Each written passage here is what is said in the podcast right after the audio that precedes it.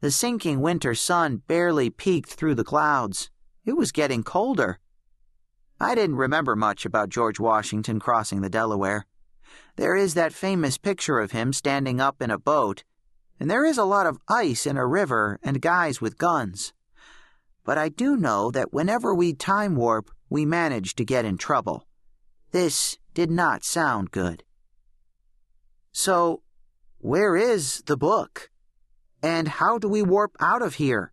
I said. Oh, that's easy, said Samantha. I programmed rivets to always search out the book. We find rivets, we find the book. Ha, said Fred. He heaved another snowball high over the trees. A broken robot cat is going to warp us home? The snowball disappeared over a hill. We heard it land with a thud. Then we heard a sound we weren't expecting the sound of an angry voice. Hey! It came from over there! Three ragged looking soldiers with long rifles charged over the top of the hill and spotted us.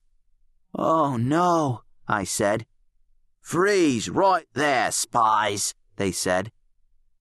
For once in all our time warp history, it wasn't our fault. Really? But that didn't seem to matter to the guys pointing their rifles at us. We were about to become history. All because Samantha's homework ate her cat.